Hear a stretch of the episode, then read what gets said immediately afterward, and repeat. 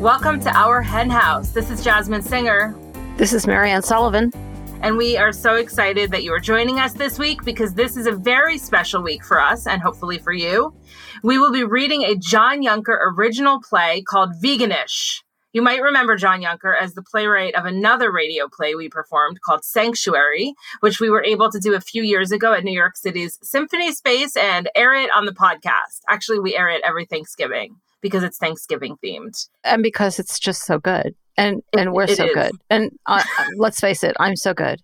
Well, I, you are the only one from Sanctuary that has no acting training, and you're a superstar. It is true. John is also a superstar. He is one of our favorite writers and creative souls, and we were so excited when he contacted us to ask if we'd be interested in performing on the podcast, the play Veganish, which begs the question what happens when a vegan celebrity gets caught eating an animal based meat hamburger?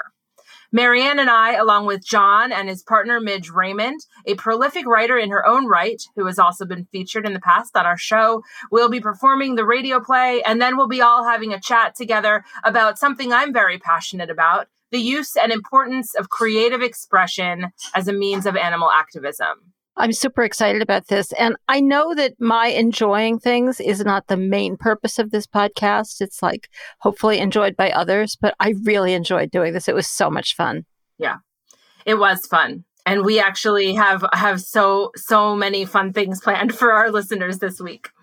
Yeah, that's great because uh, a lot of it ha- has to do with with John and Midge, and they're just so great. And so on the flock bonus segment, we have another special treat for you from them, and it's actually from Midge. And she's going to be our bonus guest, and she'll be reading an excerpt from her novel, My Last Continent, which was just so good. I loved this book so much. It's really complex and deep and romantic and, and everything. So it's hmm. really kind of a, a love story, and it's big hearted and, and it moves so quickly, and it's set against the dramatic Antarctic landscape. And of course, that is a a, a, vital place in the world right now and one that is mm-hmm. deeply endangered. I just really love the book. Me too. And as always, if you're a Flock member, you will get a link to the bonus segment in your email on the Tuesday after this podcast episode goes up, or you can find it on the Flock Facebook group. And if you're not a member of the Flock and you can afford it, you can join for $10 a month at ourhenhouse.org slash donate. And if you are a Flock member, please also join us for our Flock Friday Zoom calls, which are once a month at 4 p.m. Eastern, and that's 8 p.m. Greenwich Mean Time, which is uh, that's a new time. It's not actually a new time, but I, I finally figured out that we stopped having daylight saving, or we started having daylight savings time, it, it changed. Why does everything change? It makes me crazy. Can we stop doing this ridiculous daylight savings time? It makes no sense. All right, I'm going to stop. All right. So at these Flock Friday Zoom calls, which are, are at 8 p.m. Greenwich Mean Time, uh, we kind of talk about how to be better activists. We talk about how to take care of ourselves in this tragic nightmare of a world and we we sometimes we have guests and and it's really cool so if you're a member of the flock check out the flock facebook group for updates or write to us at info at ourhenhouse.org and again these are going to be only on the first friday of the month going forward Yes, absolutely. So much fun. Before we get to veganish, since we are indeed so passionate about creativity as a means of social change, we wanted to offer you something else to be excited about a short reading of the novel The Tourist Trail, also by John Yunker. The Tourist Trail, which is indeed one of Marianne and my favorite novels, is a literary thriller about endangered species in the world's most remote areas and those who put their lives on the line to protect them. Yeah, I love this book. I love both of these books. They, these two are incredible writers, and of course, since since this week uh, involves a lot from John Yunker and Midge Raymond. I need to introduce them so that those of you who are not familiar with their work become familiar with their work. And so I'm just going to do that before we get to the reading. And John Yunker is a writer of plays, short stories, and novels focused on human animal relationships, as well as an artist focused on our relationship with languages, countries, and cultures. John is the author of the novels The Tourist Trail and the sequel Where Oceans Hide Their Dead, and editor of the anthologies Writing for Animals and Among Animals 1 and 2. He is co founder of Ashland Creek Press, a publisher devoted to environmental and animal rights literature, and you can find out more about his work at johnyunker.com. And Midge Raymond is the author of the novel My Last Continent and the award winning short story collection Forgetting English. Her writing has appeared in Tri Quarterly, American Literary Review, Bellevue Literary Review, the Los Angeles Times Magazine, the Chicago Tribune, Poets and Writers, and many other publications. Midge has taught writing at Boston University, Boston's Grub Street Writers, Seattle's Richard Hugo House, and San Diego Writers Inc. She is the co founder of the boutique publisher Ashland Creek Press, along with her partner John Yunker. And you can find out more about her work at midgeraymond.com. Okay, so that's enough intro. Let's get to this reading. And this is John Yunker, and he's reading a five minute excerpt from The Tourist Trail. Chapter 3 Angela Angela watched her assistant extend the gancho, a long piece of rebar that was hooked at the end, into the burrow. Doug was on his knees, face to the ground, squinting into the tiny entrance, nudging the male so he could get a better view of the five digit number on the stainless steel band wrapped around the penguin's left flipper. Three, four, six, two, seven, Doug shouted over the wind. Doug was in his mid 20s and, like most naturalists his age, looked more the part than old timers like Angela, his senior by a decade. While she stomped around in worn tennis shoes and faded thrift shop khakis, he was a walking REI catalog. Waterproof boots, camouflage pants with more pockets and objects to fill them, an Indiana Jones hat shoving his messy blonde hair down over his ears, a blue bandana around his neck. He was the type of assistant, you say assistant, I say wingman, Doug liked to say, that kept Angela's program running year after year, fresh from the classroom and eager for an unpaid adventure. Too young still to find the trip down here tedious, the 10 hour flight to Buenos Aires, the two hour flight to Trelew, the four hour bus ride on a gravel road to the research station. And it wasn't much of a research station at that. Two cinder block huts, one shower, and a public restroom they shared with the tourists who stopped to pay their admission fees and to shop for postcards and keychains. Angela studied Magellanic penguins, named by Ferdinand Magellan in the 16th century when the Europeans were busy naming the planet after themselves. At last count, Punta Verde was populated by 200,000 breeding pairs. Account Angela was in the process of updating. The Magellanic species was the largest of the warm weather penguins, its beak reaching the height of an adult human's knee. Its dominant features the black, upside down horseshoe mark on its white belly, and a circular white stripe that curved up either side of its neck to its eyes. Each penguin had a different pattern of black spots on its belly that tourists often mistook for dirt. This was not the penguin to inspire movies or stuffed animals. It was not as majestic as an emperor, nor as colorful as a macaroni. It lived in the dirt and the muck of wet spring days, snapped at hands that got too close, and often honked incessantly, emitting the sounds of a donkey, earning it the nickname Jackass Penguin. But even jackasses needed people to look after them. You get that? Doug asked. Three, four, six, two, seven, Angela repeated back without looking up. She leafed through her notebook, her little black and white book, as she called it, looking for the five digit number. She'd tagged thousands of birds over her 15 years at Punta Verde. Every penguin fitted with a tag was listed here, with a number, place, and date. Yet despite such a wealth of data, most numbers were entered once and never again revisited. Tagging a penguin was akin to putting a note in a bottle, tossing it out to sea, and waiting for it to return at night. It wasn't enough for the penguins to come home. Angela also had to find each one among thousands and thousands of nests. Did you hear that? Doug asked. Hear what? Sounded like an engine, a boat engine. Angela looked up and tilted her head back and forth. Must be the wind, she said. She returned to her book. Red dot? Doug asked, hopefully. Angela didn't answer right away. While finding a tagged bird was not as statistically significant as winning the lottery, it certainly felt that way at times. And the greatest jackpot of all was when they discovered a red dot bird. A red dot bird was a known age bird, one that had been tagged the year it was born and hadn't been seen since. Young penguins typically spent four to seven years at sea before they reached breeding age and returned to their colonies. Yet not all penguins returned, and the reasons had been haunting researchers for years. Because red dot birds had been tracked since birth, Angela and the other naturalists knew more about them than about any other tagged bird, and they still wished they knew more. But they took what they could get, recorded what they could measure.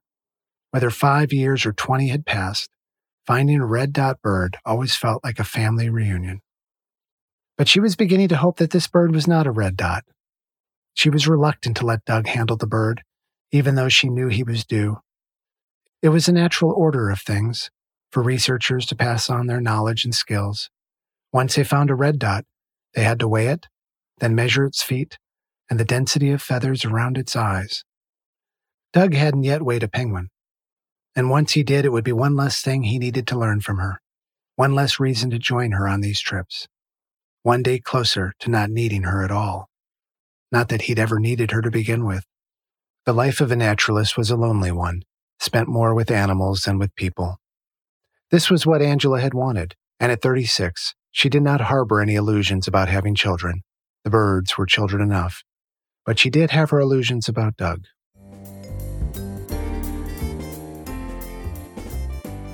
Oh, that just it gives you a taste of how good this book is, mm-hmm. and I really hope if you haven't read it yet, you you set aside the time to do so. I know I have so much trouble setting aside time to read, but once I do, it just makes me so much happier in the world. So to get the audiobook or purchase a physical copy, you can go to thetouristrail.com. Yeah, that was so fun. And so is what we have for you next. So let's get right to that. Veganish is a play also by John Yunker, and we are thrilled that it is making its theatrical debut right here on our hen house. You'll hear myself, Marianne, John, and Midge reading in Veganish the play, along with an energetic and fun chat before and after about why fiction and plays are such an important way of changing the world for animals. Here is Veganish. Welcome back to our henhouse, John and Midge. Thank you, Jasmine. Thanks, Jasmine. So excited to have both of you back, and Marianne's here too. We're on the same on the same conversation. Look at that. I'm super excited about what we're going to be doing today, which is a, a radio play. And Marianne and I were just chatting about it, and Marianne said, "You know, John's my personal playwright, right?" uh, because John, you were also the playwright for Sanctuary, which which basically is uh, we we play every year on Thanksgiving, which we were able to perform live at Symphony Space in New York City, and um, and it plays on the our Hen House podcast every year, which is so fun. And we really are very bonded in our understanding of the importance of creative outlets as a means to change the world for animals. So I I like practically jumped up and down when I got your email saying you had a play and are we interested? Great, great. I'm I'm thrilled actually. This one is uh, near and dear as they all are, but I I it occurred to me r- recently that this might be a great fit for you too, and and mm. I'm glad we're performing it. Me too. We'll chat about it after we read the play together, but just for context, let's talk about about the two of you and and and how you fit, how you fit together and how you fit in the world. So you've both been on our, our hen house before, actually multiple times, and you recently also gave a uh, teach in to our flock for our flock Friday about uh, writing for animals, which I loved. So, amongst other things, you run Ashland Creek Press. Can you just give our listeners a glimpse into what Ashland Creek Press is? Sure. I'll let Midge take that one. She's better at it than I am. Not really. But I will say Ashland Creek Press is 10 years old this year. So we started 10 years ago. And that was around the time we moved to Ashland, hence the name. And we noticed that there were, at the time, just sort of a dearth of, of books about veganism and environmental issues and animal protection, mostly in the fiction realm. And so it, we started it with John's book, The Tourist Trail, which had been un- unable to find a home in the among the big five publishers. And so we started opening it up to other other authors and found an amazing collection of books. And we've published about 30 books in the last 10 years. We've slowed down a little bit because we've been doing our own writing and and we started the Siskiyou Prize for New Environmental Literature. So we're just moving right along, and it's great. The nice thing is that there is more and more environmental literature out there among all publishers, but mm-hmm. we still are keeping ourselves busy. I think there, you can never have too many books about animals and the environment out there, especially fiction, um, especially things that make that connection between what we eat and how we live in the world. And we think that's especially important. One of the things that drives us nuts, and we really are I guess is one of the things we're trying to change is this idea of what is environmental literature, and that's what the Siskiyou Prize is around is is about. It's called the the prize for new a new environmental writing. Is that right, Midge?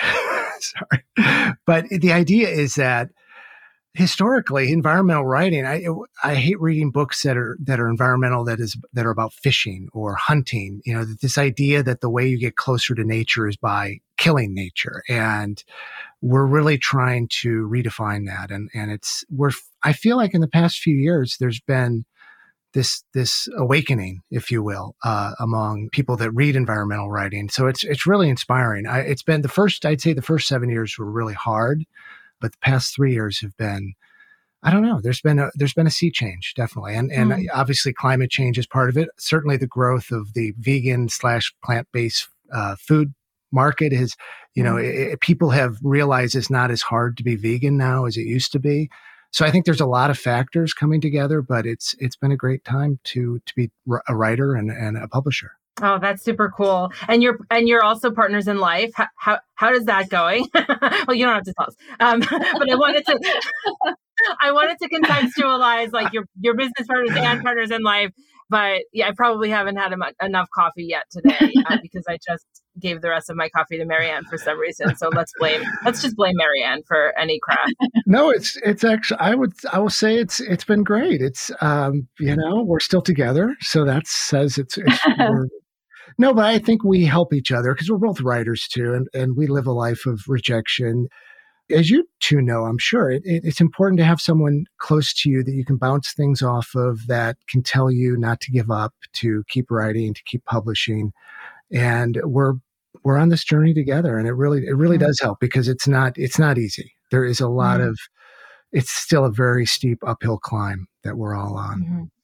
I'm really excited to hear that that you're kind of confirming the sense that people have in the movement generally that people are starting to wake up a little bit more about the mm-hmm. fact that animal rights and then protecting the environment are not separate issues that they actually kind of yeah. go together which seems to be a, like a, just an alarming blind spot but i hadn't realized until you said it that that was also happening on, on the fictional realm so so that's very very reassuring to hear because mm-hmm. i think that's an area that that is underrated in how much influence it can have on the culture and how much it reflects where the culture is. And and so that's that's great to hear. And in, in addition to all of the other factors uh, leading up to this so I, i'm going to count your work in there. You've been doing it for seven years and the world's starting to shift. That that sounds like an impact to me. Yeah, yeah. you know as a writer a, a reader we didn't really we're we're publishing what we want to read basically and it's and it's important i think that that you know as vegans and and uh, aspiring vegans all start you know you start to look out look for vegan food you read the labels i think it's just as important for readers to start saying is this vegan is this author vegan mm. is this book vegan is mm-hmm. you know it's a similar dynamic you know yeah. just like uh, the food feeds your your body the literature feeds your soul and it's hard to find the readers to connect to them because we're such a, a niche within a niche. Uh, you know, I often say you can't go to a bookstore and say, uh, "Show me the vegan literature section."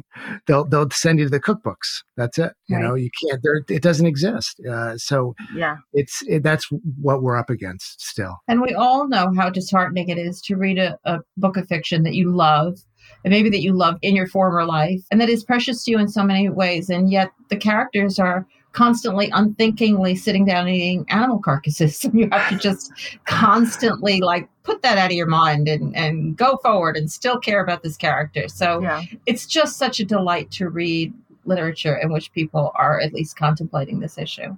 Mm-hmm. Yeah, I totally agree. And I, I echo what Marianne said about how Ashland Creek Press is been a, a big part of that change. Tell us a little bit before we get into the play, which I do want to get into, but tell us a little bit about something that each of you personally wrote that you're most proud of.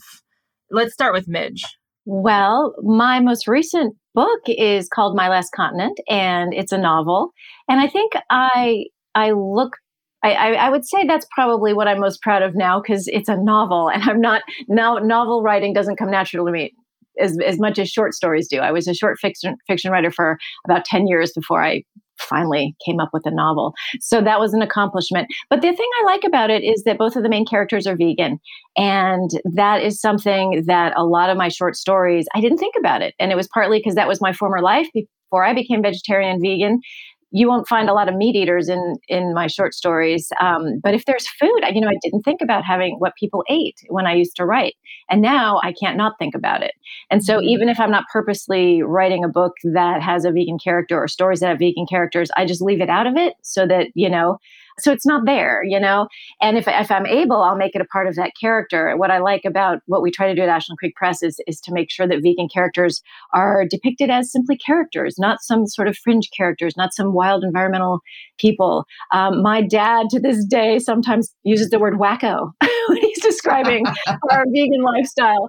And it's pretty hilarious because there, you know, there's still a lot of people like that in the world. So uh, normalizing it is something that we love doing it or highlighting it in a very purposeful way. So, anyway, My Last Continent, it was one of those things where um, I did a lot of research. It's about a scientist uh, who works in Antarctica.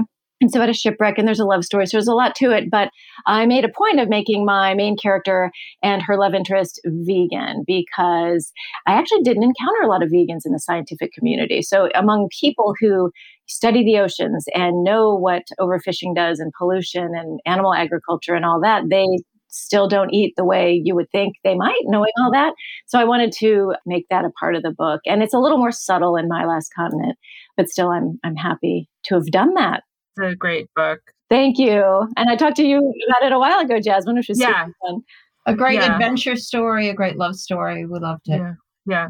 I mean, I think it's really cool too because that was a big publisher. I actually talked to John about this recently. I called him to bend his ear about, you know, the the the perks and and the challenges of the big versus small publishers, but that was a big publisher and you all run a small publisher and I think it's really cool that like you're sort of all over the board when it comes to creating books, writing books, editing books, making them happen, uh, like working with agents, working without agents, all, basically all of it. You are a one stop shop for how, however you want to get a book out there. So uh, I, I have one more question for you, Midge, and then I want to hear from John about what you're what you're most proud of that you've written. But Midge, what would you say is like your a go to tip that you would have for anyone listening to this who is like really enjoys writing and and and wants to get a book out there but isn't sure how to do it like where to even start. Because it's a lot of people right? Like a lot of people feel they have a book in them and they m- maybe even want to get the animal rights message out there through a book. They don't know where to start. What would you say? Well i would say for one just write all the time read all the time well, take Writing for Animals, our class, if you're interested in animals. We put that together, and the greatest pleasure for us is meeting writers who want to advocate for animals through their work. So that is a great way um, to meet other like-minded writers. As John was saying, we're all part of a world, and if you're a writer who advocates for animals, it's a doubly tough thing because you're living in this world where we see all the suffering, and we're working so hard to change that world. And at the same time, you're a writer and you're facing all this rejection. And so it's really mm-hmm. like a doubly tough life. So it's mm-hmm. been writing for animals has been really great for us, not only um, to bring it out there, but also to connect with all these other writers and animal advocates. We all really need each other, and it's really a great supportive community. We've done two classes so far, and we're trying to keep the alumni community together. But I recommend taking any writing class. I would recommend um, reading everything you can. John set up a great website called EcoLit Books, where we have um, about eight to 10 contributors um, from all over who review books from everywhere, every publisher, not just us for sure, that are environmental, animal protection, vegan, etc. So that's a good place to start if you're looking for a good you know, a good novel that has to do with animal rights.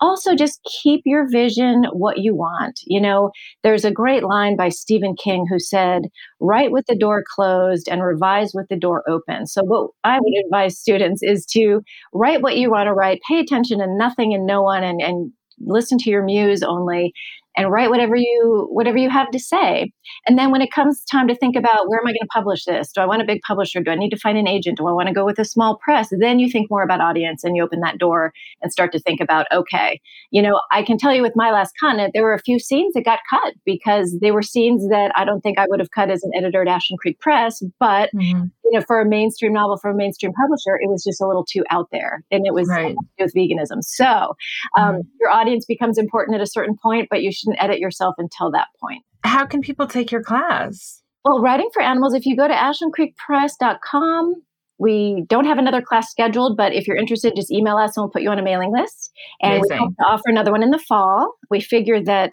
with vaccination happening, people are going to be running around outside playing all summer. So we're going to wait until the fall to offer our next one. We do plan this for this to be an ongoing thing.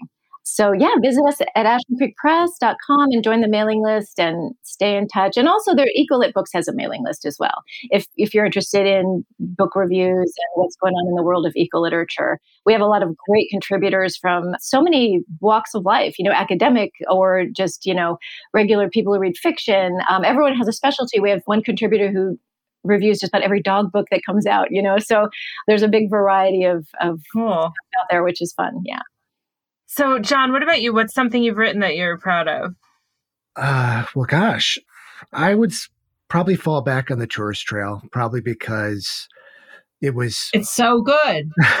well, thank you, and and thank you too. You guys were, you know, it was it was a transformational book in a lot of ways, personally. Uh, because I was, you know, I was changing as I wrote it. Uh, you know, during the course of researching it, I remember I went to uh, to LA for one of the farm animal conferences. This is a long time ago, and I was well researching Paul Watson, and I was fortunate enough to meet him there and and listen to him. But during the course of that conference, which of course ended up in the book, uh, I met so many other activists, and I just my eyes were open so wide. It it was life changing. And so the book reflects me. So I, whenever I look back at that book, I, I think of me. And I also think of, you know, I couldn't find a publisher for it. So that gave birth with, with Midge's help to Ashland Creek Press. So it, it it's significant uh, to me in a lot of ways. And, and when I look at it now, I just think of what a, what a long uh, strange journey it's been. And and and Midge mentioned advice. I mean, my advice was with the tourist trail. I could have given up. I'm stubborn. Be stubborn. You got to be stubborn. Uh, and I hate rejection. I hate it more than words can can can can describe. Midge takes it much better than I do. I mean, we're still we're still getting rejected. I've got two short stories that I've keep sending out and keep getting rejected on. It it never ends. That is the life of the writer. But you just can't give up. And that's my number one advice for, for all writers. Good advice. Really good advice. And I guess I'll just add to that, like, develop a writing regimen and stick with it, like, no matter what. That yeah. needs to override yeah. everything else procrastination tendencies, chores that need to get done. I, I wrote about that recently on my newsletter, Jasmine's Jargon, for anyone who's interested. I have a whole article on this that just came out. So you can find that on jasminesinger.substack.com. And I talked all about it because I think that some folks think think that there's writers and then there's everyone else, but I tend to think we're it, there's not a division. There's like we're all just people like who who are doing the best we can to put words on paper, but the the trick to that is actually doing it. Right. And that's to me it. That that to me is the big secret. So to to being a writer is is is writing. Mm-hmm. So, mm-hmm. with that said, uh, I have a few more questions, but I think we should read the play and then talk about the play. The play that we're about to read, and this is our first time all reading it together, is called Veganish. And do you want to just give us a little brief synopsis before we jump in? I've written one down. I don't even have that synopsis. oh, I actually have it. Oh, good, because I'm yeah, not. I'm uh, I'm horrible at synopsizing. If if that's I, I am too. So people are like, "What's your book about?" And I just stare at them. yeah. I don't know, read it and then tell me what it's about. I think that people can kind of uh, I, am not sure it needs to be synopsized. All right, let's Is not, that a word? I don't know. I, li- I like it though. I think it it is. speaks for itself. Okay. Well, Let's then let's do it it. All right, then let's let's do. The Our Hen House Players present Veganish, a radio play. We open on Dee and Jessica, seated in a restaurant in Portland, Oregon. Dee is eyeing the untouched burger on her plate. What are those tiny orange bits? Carrots. In a burger? That's why they call it a veggie burger. Uh, but I need my protein. You'll get just as much protein from that veggie burger as you would from a meat burger, but with none of the cholesterol. Yeah, and none of the flavor. It's an acquired taste. I already acquired a taste for real burgers. Do you realize that animal agriculture is responsible for more greenhouse gases than all forms of transportation combined? That if everyone simply gave up eating meat, we could stop global warming in its tracks? Why is it that every conversation between us gets un- interrupted by a public service announcement? This is important to me, Dee. Why can't you see that? I, I see it. I'm just having a hard time eating it. Maybe this was a mistake. What do you mean? This, expecting my newlywed to embrace my way of life. I thought we were in this for better or for worse. We are, Jess. We are. I guess I just wish for worse came with a little bacon on top. Hey, why does that guy over there look so familiar? Where? Over there, in the corner, eating alone, in the sunglasses. Oh my. I think that it is. That's Blake Winters. No. Are you sure? I read that he's in town shooting of a new film. Did you know that he's dating Salma Hayek? Did you know that he's vegan? I wonder if he's waiting for Salma to join him. I've got to get my camera ready. He was such an inspiration to me. You know, he was the reason I gave up eating meat in the first place. So he's to blame. What did you say? You should go over and ask for his autograph. No, I can't do that. Why not? I don't want to make a scene. That would be silly. That would be such a cliche. That would. That's odd. What? He's eating a burger. A veggie burger? That's no veggie burger. Maybe the chef made him something special. Jessica, where are you going? I have to find out. I thought you didn't want to make a scene. It's not as if I'm asking for his autograph. E- excuse me, Blake? Yes. I- I'm sorry to interrupt you. I- I- I'm Jessica. I'm a I'm a big fan. Oh, I- I'm happy to hear that. I wanted to know. I I I, I- I wanted. To, I, I I wanted to. She she wanted to ask you if you were enjoying your burger. Are you enjoying your burger? I am. This is my wife. I- Is Salma meeting you here? No. Is Salma in town? I- I- In the neighborhood? Is that a veggie burger? Uh, yeah, sure. I, I, I don't think so. You want to taste it? May I?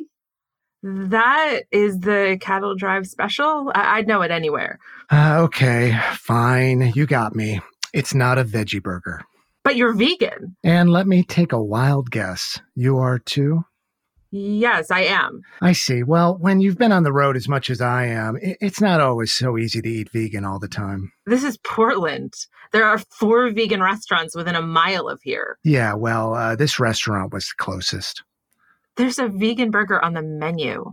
Oh, I must have missed that. Consider yourself lucky. Look, uh, Jessica, is it? I never said I was a perfect vegan. You're not a vegan at all. Is that bacon? I, I could out you. I should out you. And say what? That Blake Winters is a closet carnivore. And then what? You'll lose all your vegan fans. All 10 of them. I, I can't believe this. You're a leader in the movement, a spokesperson for PETA. Does anyone else know About what? about this? This, this lie. I'm not lying. Of course you are. Were you born vegan? I recently converted. So, before that, you ate meat? Well, I didn't like it. That wasn't my question. I see what you're doing. You're trying to turn this around on me. I'm only asking how you can consider yourself a vegan given these strict rules you've set for the world. They're not my rules. So, you've never killed an insect? Never sat on a leather seat? Never taken a drug that was tested on animals? At least I don't order meat when a vegan option is on the menu. An oversight. How am I supposed to believe you? Your problem is that you see veganism as all or nothing. I see veganism not so much as a destination, but as a journey. Occasionally, I might take a wrong turn. U turn is more like it. I call myself Catholic and I still sin on occasion. This is not a religion. We don't worship gods. Only animals. So, why are you standing here right now getting so worked up? You do realize that I'm just another imperfect human being. You can say that again. You know, it's people like you who give the cause a bad name. Me? How am I supposed to advance this movement when you're so busy attacking us? Advance this movement? You're eating the cattle drive special. I don't have to answer to you. Maybe not, but you have to answer to the animals. Where are you going? I've lost my appetite. Good. You know, most people just ask for an autograph. I'm glad you didn't make a scene. He could have been lying all along, all these years. Or this was, like he said, a one time thing. I don't believe it. I think he's lying. That wasn't an oversight. That was one in a long series of deceptions that he's been perpetrating on vegans for years. Why does this bother you so much? Because he he's a public figure, Dee, a leader. If people find out he's not vegan, they'll use it as just another excuse to go back to eating meat. I don't know about that. Are people really that weak willed? What are you doing? Well, uh, we can't let his burger go to waste, now can we? Oh, see what I mean? Blake eats meat and now you're doing the same thing. Imagine how many thousands of people will abandon their diets when they hear the truth. So don't say anything. I don't understand. Everyone I know idolizes this man. What if they saw what I saw and just said nothing? Uh, perhaps there'd be a lot more vegans in the world. Where are you going? I'm going to follow him so I can watch him eat dinner. Are you coming? Me? For better or for worse, remember? I didn't realize that included stalking celebrities. We're not stalkers, we're activists. We're doing this for the animals. Can I be an activist after I finish this burger? For better or for worse, Dee. Me or that meat? the things I do for animals. Great. Yay. Yeah. Well done, you guys. I'm glad I had myself on mute because I was laughing a couple times. That's it's a, John. I have to hand it to you. That is funny. it made me laugh. I love that Dee, Marianne's character, is just like focused on Salma Hayek. That's like my, I know. I love Hilarious. that's my favorite part. That's so fun. Uh, so wow, John, great job. I love how you can turn even just a brief encounter and a brief moment into like so many All the Interesting. issues. yeah all the mm-hmm. issues like you could you did that with sanctuary like there were so many layers there and even in this like you know 10 minute or whatever play th- there's so many layers there and i guess i just wanted to have a little discussion about what some of them are so let me start with this before we get into the actual issues what what was it that caused you to write this what was what was rattling around in your brain that came out this way Oh gosh, it. I'm sure. uh, Actually, I know it was a celebrity, and I forget the exact person, but it was someone who slid backwards, if you will, who suddenly, for various reasons, I forget what the reasons were, decided that veganism wasn't quite for them. Maybe it was health, or I don't know what. I think it was on Twitter or something, and, and there were so many people who were just devastated. And I and I thought about just the you know the cult of celebrity and and what if you know hypothetically we happen to see someone who che- cheating, if you will, and and also there's the issue of defining veganism. You know, this all or nothing uh, issue, and it, it is tough. It's tough to to be a vegan because there's there's so many uh, layers to it, if you will, and there's been many lively discussions among vegans. You know what. You know how? What do you do? What do you do? You, is it okay to drive a car? Is it okay to garden? Is it okay to eat honey. Uh, Uh, you know, it, it, there's so many uh, things and elements to it that I just thought this would be a, a, a moment to capture. And I, and I often say some of the great dramas happen over the dining room table, and this is one of them. Literally, yeah. Yeah. It's really One of the things point. I love about it, and maybe you'll all disagree, and maybe this is the wrong thing to take from it, John. But I love the fact that all three of them are kind of assholes in their own way. well, but they're assholes, but they're also, I mean, I'm not sure they're assholes. I think people are complex. I think that they have asshole You're qualities. so much more generous than I am. But I do think people are complex. And I think that, that they're also all really likable in their own way, you know, and, and probably all of us listening could relate to pieces of each of them you know, like for example, I know what it's like to think Salma Hayek is hot. um, but that being said, I, I, you do you do present flawed characters. You you present characters with a lot of layers, and and I'm wondering if you could speak about that. Maybe you could both speak about that, just like what it's like to build a character out who isn't necessarily going to just sort of be this cookie cutter.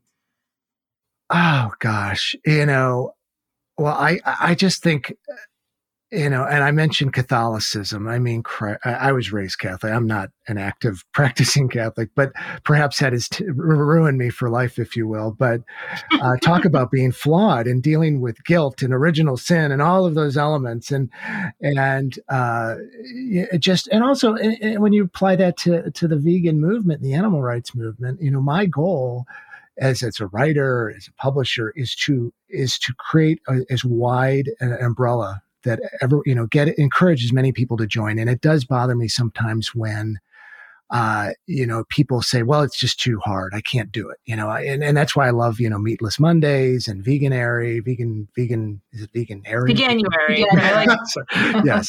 I, I love those training wheels, if you will, to kind of pull people along because uh, honestly, when, when I, before I became vegan, I, and I do remember what this was like, I just thought it was just too hard. You know, it was mm-hmm. just too too uh, steep a hill to climb, and you know, and so I I'm always kind of wrestling with that. I think with my writing and and always keeping in mind uh, young John, if you will, and how do I get him to climb on board? If and um, mm-hmm. so that's that's something I wrestle with a lot as a as a writer.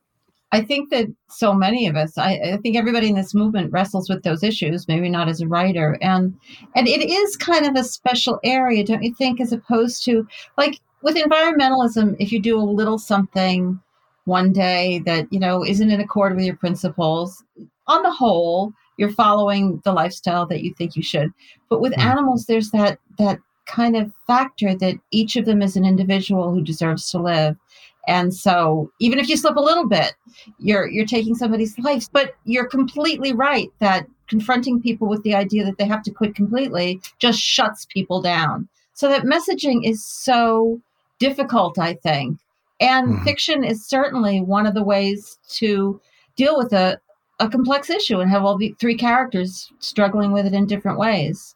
I'd love to hear, uh, Midge, if you have anything to add about characterization and kind of finding the grit there and how, like, what is the process like? Like, how do you make decisions of where a character is flawed or, or not to sound ignorant, but are you even making the decisions or is, is it just when you're in your creative flow? Is it just coming out? What's it like for you?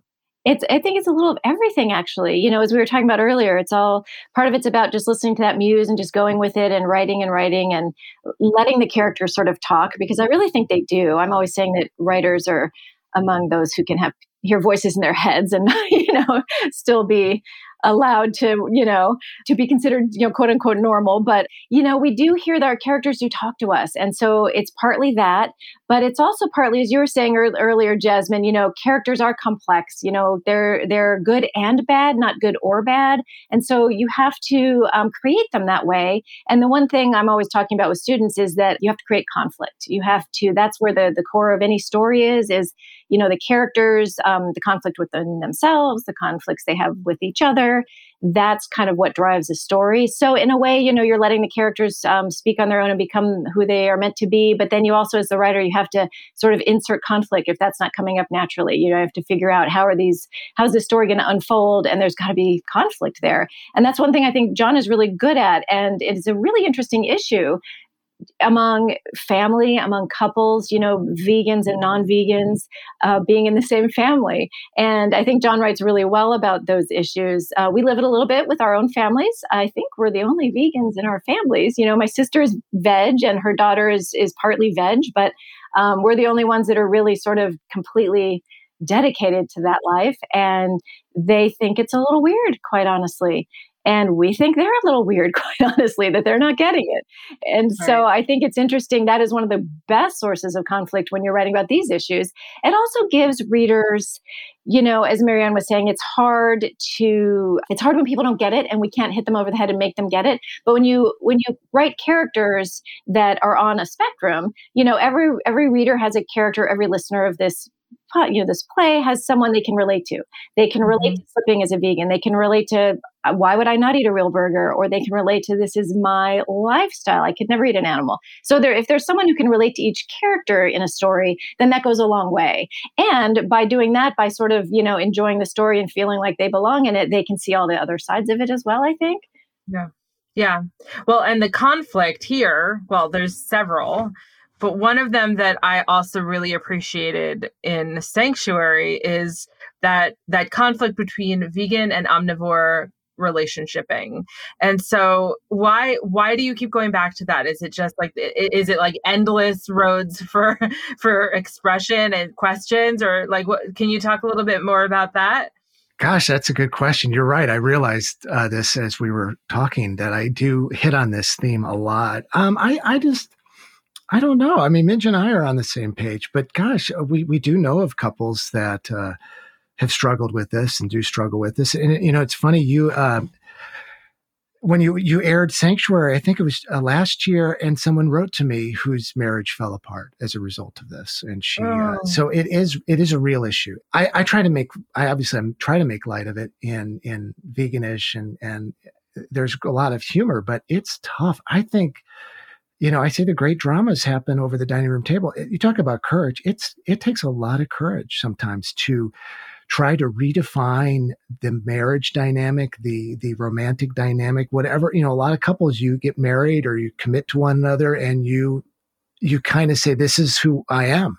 Mm-hmm. And then a few mm-hmm. years later you redefine who you are and and how does the other person react to that and do they join you and do you respect them if they don't join you and you know i know they you hear a lot in culture about you know a democrat married to a republican i think that's trivial compared to this because this is something mm-hmm. where you can have an argument three meals a day you know i mean this is this is big this is it's it's everywhere and it's uh it, it's a it's, it feels i mean i i argue honestly the republican democrat one is tough to get my head around as well. But this one, me, a little out of date. yeah, yeah, I know. It's things have changed a great deal. There were uh, in that regard as well. But but this is this is tough, and um, I you know I just I guess I keep coming back to it because I I do want I want to pull people along, and I do think humor can can somehow do that a little bit. I want to demystify it. I do make fun of vegans, you know, myself included, because I do worry about um, sometimes there's there's an illusion for non-vegans that vegans are perfect. They live a perfect life and they've I, uh, I am, and that's and that's not true.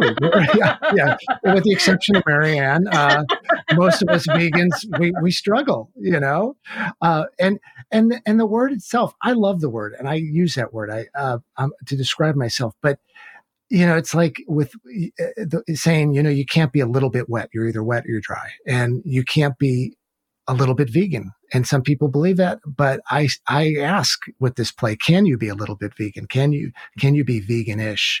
And isn't, you know, and, and that's something, you know, I struggle with because I garden and there's insects out there. And I know through doing it, I am killing them and somehow. And, and, eh, you know, that's something we all, you know, organic agriculture. I went through, I, this gardening is a big thing now because I've been doing this now and I went mm-hmm. through a mm-hmm. program and, I didn't even know there you can have or I used to, I used to think organic agriculture was vegan agriculture. It is not. I mean, there's mm-hmm. pesticides and Mm-hmm. And you just kind of have to accept that. Uh, there is veganic agriculture now, and I've been doing more research into mm-hmm. that. But that's this this rabbit's hole we all go down when you become vegan.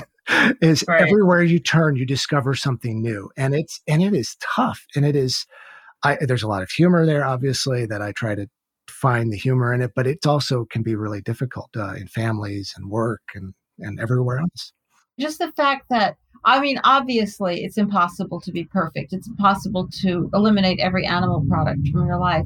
But so many people, one of the reasons I think it's such a rich topic is that so many people use that as an excuse to do nothing rather than to draw those uh, difficult lines. And so mm-hmm. anybody who's trying to draw, well, I, I would put a cattle burger a little beyond the pale myself. I'm not going to lie.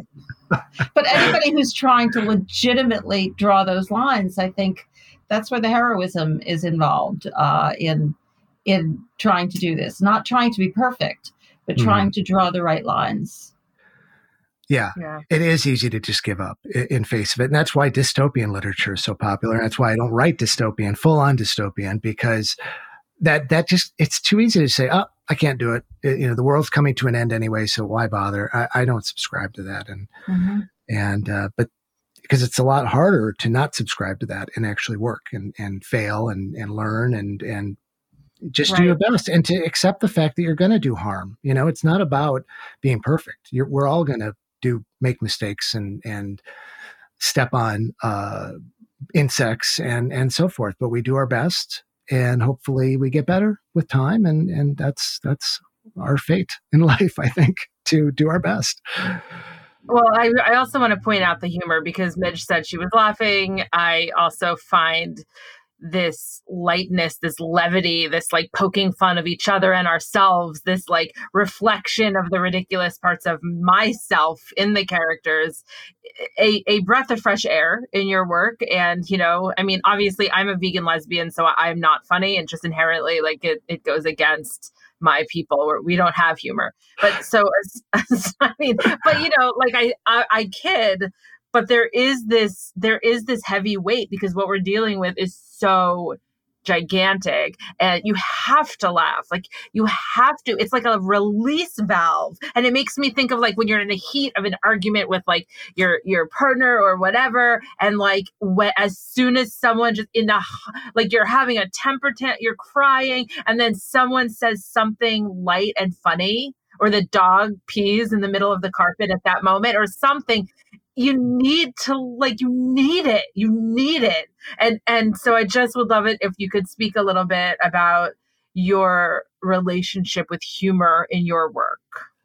Uh, it's funny because I, I write a lot of i have written a lot of plays and and i hope to write more. And i actually wrote another another short play that interestingly enough takes place in around thanksgiving. I, i'm obsessed with thanksgiving. I don't know maybe it's the you know, I'm I'm obsessed with rituals, traditions that get blindly passed down from one generation to the next. And so I, I think there, you know, and humor, humor is just a great way to, like you said, break the tension to make the pain slightly less painful because there is so much pain in the world that, you know, you know, I, I uh, the, what we see. Once you see it, you can't unsee it. And now we all in this in this movement, you do see it, and you see it everywhere, and it hurts.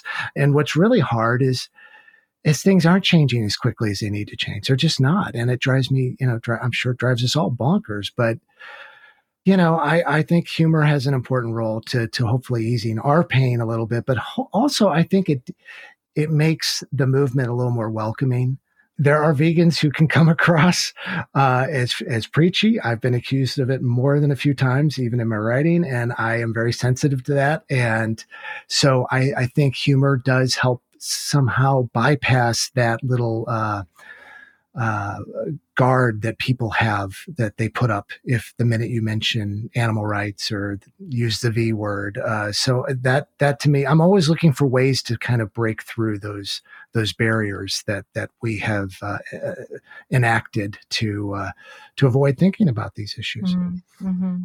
Well, I just have one or two more questions. I, I want to go back to what you said earlier about celebrity worship, which is obviously reflected in the play because nobody does celebrity work, worship better than vegans. And or actually, you know, the another community I'm a part of, the LGBTQ community, we're pretty good at it too. And then like suddenly that that awesome lesbian is dating a man and we're all like, "What?" You know, and it's not exactly the same because it's not unethical for a woman to date a man. Well, no, it's not. But um, but but like you know, we we put these people on a pedestal, and we kind of have to because we need to like use them to validate. Like, see, she's doing it, and then she has five zillion fans on Instagram, and now now like 1% of them are doing it and that's a giant amount of people but then suddenly the worst possible scenario they stop doing it so can you speak a little bit about what what your thoughts are on celebrity culture and like where you think you know what kind of experience you think my character Jess was having it when she was when she saw her idol eating a burger? It's existential, right? It's uh, it's there's so much identity wrapped up in in you know celebrity and who you you you admire and follow and uh, and then you celebrities have great power and influence. Uh, they have I, you know they've they've influenced men, probably millions of people to try veganism. So I don't want to say it's not important, but there is always the danger that one of these great influencers says, "Eh, forget it didn't work going back to meat sorry. And then all these followers are are suddenly uh, faced with this decision to make. I wanted to uh, yeah i just wanted to say i wanted to say what's most important is is you've got to make that decision for yourself and not not rely too heavily on on what the celebrities are doing even though because mm-hmm. they're you know they're people too and they are going to change. And um, we want them all to, and I'd love them all to be vegan and stay vegan, but um, many have not kept kept up to that. And, and sometimes when I see something on Twitter uh, or Instagram about someone so and so going vegan, I I kind of cringe because I think, oh no, give it a year. It's like so and so just got married. You know, yeah. you're like, okay, yeah, give it six months.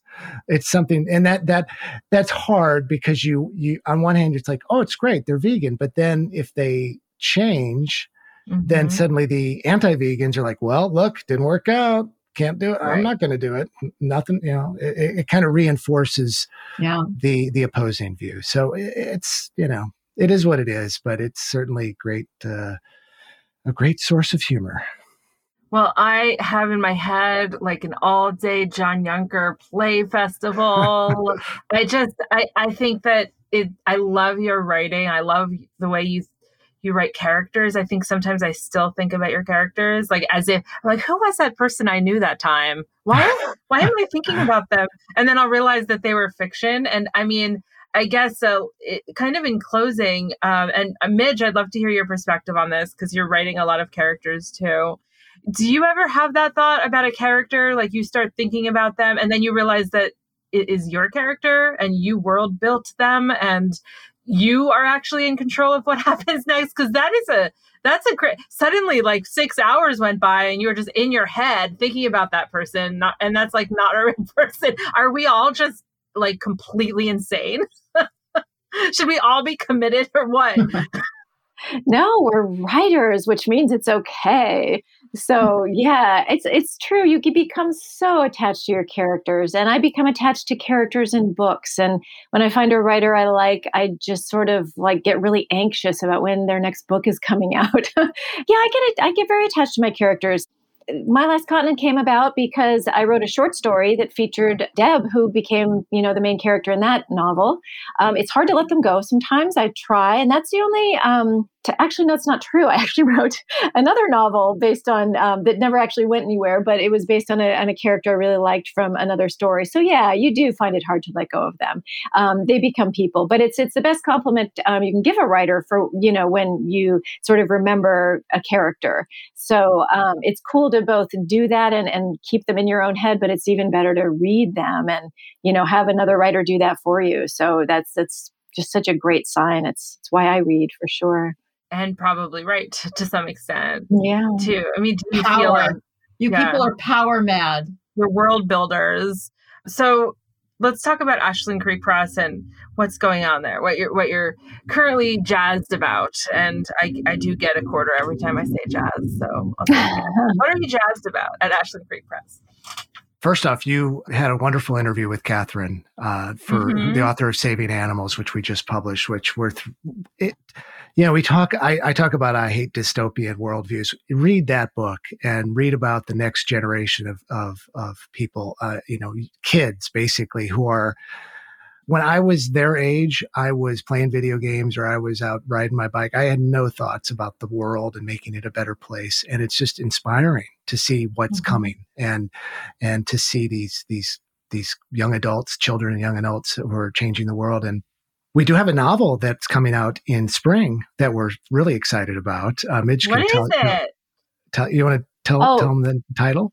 Yes, yeah, and I, I want to just add that I'm loving the interview with Catherine on save, about saving animals on the podcast. I'm about halfway through it now. It's been a busy week, but it's wonderful, and I'm so Thank glad you. you Yeah, guys. That's, Catherine Kelleher for anyone who is wondering who Catherine is. And I too loved it. And she stayed up really late to talk to me because we have like a, she's in Australia. We had a big time difference. And then we just stayed on afterwards and kept chatting. She's a phenomenal human being. And I'm thrilled that you published that book because I absolutely love saving animals.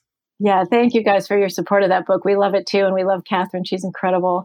Yeah, our next book we're super excited about. It's coming out February of 2022, so right in the middle of you know getting it all organized, edited, laid out, etc. It's called My Dark Green Euphoria by A.E. Copenhaver, and um, it was the winner of last the last Siskiyou Prize we had, the 2019 Siskiyou Prize for New Environmental Literature, judged by Carol Adams. Um, it's an incredible novel. It's basically about a um, young millennial woman who has incredible eco anxiety, just everything in the world. From she uh, worries about stepping on insects and she dumpster dives, not because she wants to, but it's the right thing to do for the planet. And she doesn't eat animals or wear animals, or and she tries to keep her carbon footprint as light as possible. And then she meets her boyfriend's mom, who is the exact opposite. She drives a big gas guzzler and eats whatever she wants and wastes, you know, there's waste in every aspect of her life.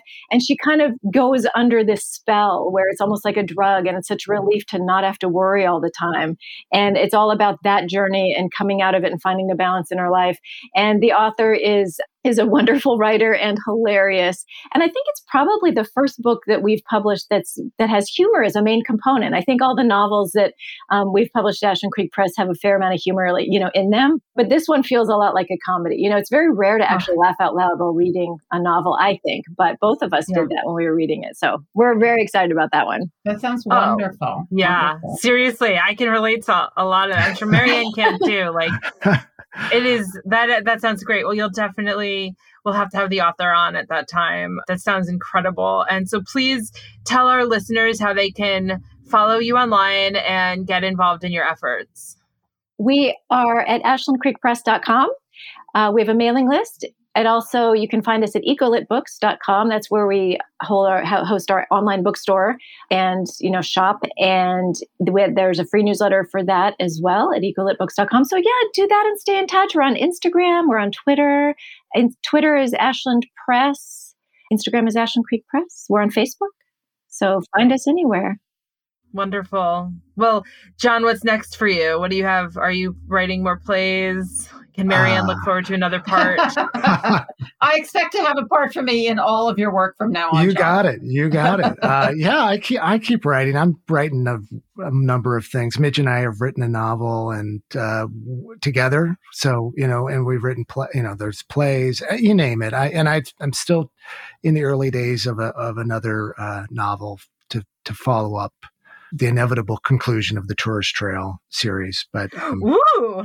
I'm so Yay. excited. that's going to take a while. That's that's Yeah. that's very slow. But um, yeah, no, Yeah. just writing, writing and publishing. That's that's what Yeah. we do.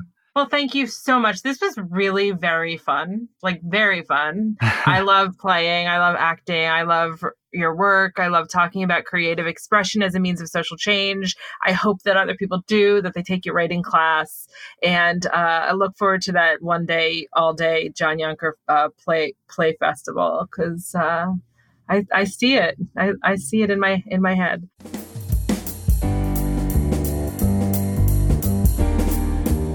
Social media has become such an important part of almost all of our lives. So please make our hen house part of that social media experience for you. You can like us on Facebook, you can follow us on Twitter or Instagram. We try to post some news stories to help you keep up to date on what's happening in the world for animals. You can also find us online, of course, uh, on our website, ourhenhouse.org, or you can email us if you have some concerns or questions or something you'd like us to discuss on the podcast. Let us know. Info at ourhenhouse.org. Anxieties are rising. Our first story is is like one of my favorite things in the world. Oh, I don't know what's going to happen with this, but do, are you aware of the uh, Oregon ballot initiative that's currently being uh, worked on by animal rights groups? There's a similar one going on in Colorado, and this article is about it. And uh, they just apparently passed their first hurdle of getting a certain number of of initial signatures, and then they're going to have to go out and get gazillions of signatures. Uh, they got a thousand sponsorship signatures. If it's approved, um, they will need to collect 112,020 signatures to get on the ballot in November of 2022. All right. So what are they doing here? According to this article, which is uh, from the Capital Press, Anti Animal Ag Initiative raises alarm among Oregon farm groups. Well, I bet it does. And the first line of the this, I, I kind of I just kind of feel like reading this whole article. Animal agriculture could soon be considered an animal cruelty under a proposed ballot measure in Oregon. Now, what they're doing in here is just kind of taking away all of the exemptions for animal agriculture from the cruelty law. That's all. They're not making it illegal to eat meat or anything radical sounding. I think to most people, this would sound pretty like regular. They just they're just not exempt from cruelty laws. But as this article points out, the result would effectively criminalize everything from slaughtering livestock to basic animal husbandry, including branding and dehorning cattle, castrating bulls and docking horses, sheep and sheep and pigs. Uh, and this is from Marianne Cooper, who's vice president of public policy for the Oregon Farm Bureau. They also seek to reclassify livestock breeding and artificial insemination, according to this article, as sexual assault of an animal, which is exactly what it is. And as Cooper said, quote, it's a very different tack than we have ever seen before. Basically, they're looking to ban anything with animals that is not doctoring. Ah, uh, sounds good to me. According to this article, according to state law, a person commits animal abuse if they intentionally, knowingly, or recklessly cause physical injury to an animal. That's pretty normal or cruelly cause the death of an animal. That's pretty normal, except when practicing good animal husbandry. Well, doesn't that like just just make the assumption that uh, good animal husbandry includes cruelly causing the death of an animal and intentionally, knowingly, or recklessly causing physical injury? Well, of course it does. So if you remove those exemptions, they're completely screwed. So uh, as the the supporters of Yes on 13, IP 13 say, IP 13 doesn't change our definition of abuse. It merely changes who is considered above the law. Don't you love that messaging? So they're pretty upset about it. They're talking about 4-H programs and how how uh, they would be made illegal. They're always talking about 4-H programs. It's like like it would it would make everything they do illegal. But they're going to talk about the 4-H programs because they think people are sympathetic to them. And according to the campaign website, again, it would require that animals be allowed to truly live a good life free from abuse, neglect, and sexual assault. God, that just sounds like something that a lot of people would vote for, doesn't it? But as uh, Tom Sharp, uh, a rancher, president of the Oregon Cattlemen's Association, said, that is not an economically viable business model for producers. So, animals living good lives uh, free from abuse, neglect, and sexual assault is definitely not an economically viable business model. It also says um, that they, the animals should be able to live their full and natural lifespan. Well, that sounds reasonable to people, doesn't it? They don't know they're killed when they're babies. It would also not just animal agriculture, but erase animal cruelty exemptions for hunting, fishing, wildlife management, rodeos, and scientific research, among others. So the hunters are upset about it too. Removing the exemptions says one of these, uh, Amy Patrick, outreach coordinator for Oregon Hunters Association, says removing the exemptions would allow them to be classified as animal abuse. It's not animal abuse by any stretch of the imagination. Like, just think about that quote. If it's not animal abuse by any stretch of the imagination, why would removing an exemption for you allow it to be classified as animal abuse? Like, oh my, they're screwed. Well, we'll see what happens. The chances of them get, getting this passed, I don't know. Like, who knows? It's a weird world. And if nothing else, it, it, it's going to bring some attention to what they really do to animals. All right, from meatingplace.com, from Danette Amstein, who writes the Marketer's Lens column Carbon footprint, the on-pack label you didn't know you needed. Okay, they're upset by the fact that everybody's starting to catch on to the fact that they are uh, causing uh, climate disaster and water pollution and all the rest of it. So she thinks that most of the companies have meat companies have set good uh, goals, and she says a review of those sustainability goals suggests that future messaging will revolve around water, climate, and or energy use with a timeline of 2030 and beyond for the victory parties. Yeah, right. Well, you know, she's a marketer, so what she's talking about basically is getting a hold of this issue, getting it away from people who are pointing out the truth and starting to do some labeling. We are entering a time, she says, we're not talking about carbon footprint could be extremely detrimental. Why? Because no messaging could quickly become a signal to environmentally conscious consumers that your company and products are not focused on addressing this issue. Well, yeah, and apparently there's a lot of research showing that this is this is uh, an issue that actually really affects consumption habits of a pretty significant portion of the public. And one of the other reasons they have to get on board, don't you just love this? One reason is the fact that alt protein companies are using carbon labeling to differentiate their products. Uh, so she wants them to get on board. She says to rectify this, we need to collect new data. Apparently, the data they've got isn't that good. and she does say it should be authenticated by a third party. So, uh, you know, we shouldn't look like we're scamming anybody. So we can raise the tide for the entire industry with new and improved averages uh, yeah, get new data. And how do you know your new data ahead of time? How do you know it's going to be good for you? Because I don't think it will. Uh, well, maybe your data will. The meat industry, she says, should receive credit for the hard work we have already done and the strides we are making now to further reduce our carbon footprint. Carbon labeling on meat packages is a key step in making that happen. Yeah, this sounds like a lawsuit waiting to happen, doesn't it? Uh, I hope so. I wonder if anybody's working on that. All right. Another, uh, they're just being driven crazy this week um, from drovers.com. Misguided ruling could upend the lives of many hog farmers, Sorensen says. So, this is to do with this ruling in a case that was brought by labor unions, had to do with, you know, the how, how they've like vastly increased the, the line speed in uh, pig slaughterhouses. According to this article, a recent federal district court ruling, if left unchallenged, will result in a 2.5% loss in pork packing plant capacity nationwide and more than $80 million in reduced income for small U.S. They're always worried about the small U.S. hog farmers. Are there really any small hog? I guess there are some. I don't know. But um, the National Pork Producers Council is all upset about this. They're asking the USDA to intervene. And there was also a case brought, which I guess um, is on similar issues by uh, animal activist groups. But this one was the one brought by the, the labor union that has had this successful decision that the federal court said, no, you can't do this. Uh, so it says here the federal court's decision struck down a provision of USDA's new swine inspection system, adopted industry wide in 2019, that allows for fastest harvest facility line speeds. Harvest facility, that's what they're calling them in this article. They come up with so many, you know, like plant, the plant this is harvest facility. Uh, they're talking about, of course, slaughterhouses, and they're talking about doing it faster, and they're talking about even more cruelty to. Well, no, they're not talking about any cruelty to animals because that would never enter their minds.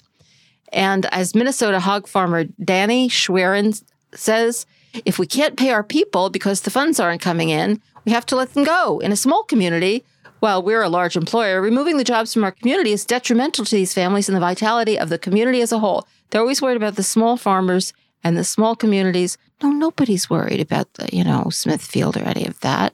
No, no, it's we're much more noble than that. And that they are anxious this week, aren't they? That's it for this week's Rising Anxieties. Well, that's it for this week's show. As always, if you like the podcast and if you're able, you can support us by joining the flock at ourhenhouse.org slash donate for $10 a month or $100 a year, or you can make whatever donation you're comfortable with. Another great way to support us is to leave a fabulous review wherever you listen to podcasts or on Apple Podcasts. Or you can like us on Facebook or follow us on Twitter or Instagram at Our Hen House. If you shop on Amazon, you can use Amazon Smile using Our Hen House as your favored charity. And of course, tell your friends about us. If you're one of our listeners who already supports us, thank you so much. I'm Jasmin Singer. Thank you to my co host, Mariann Sullivan. That's me. And to Jen Riley for her work in producing this podcast, and to composer Michael Heron for the music. Thanks to Jocelyn Martinez for her work doing research, and for Eric Montgomery of Podcast Haven for his work editing.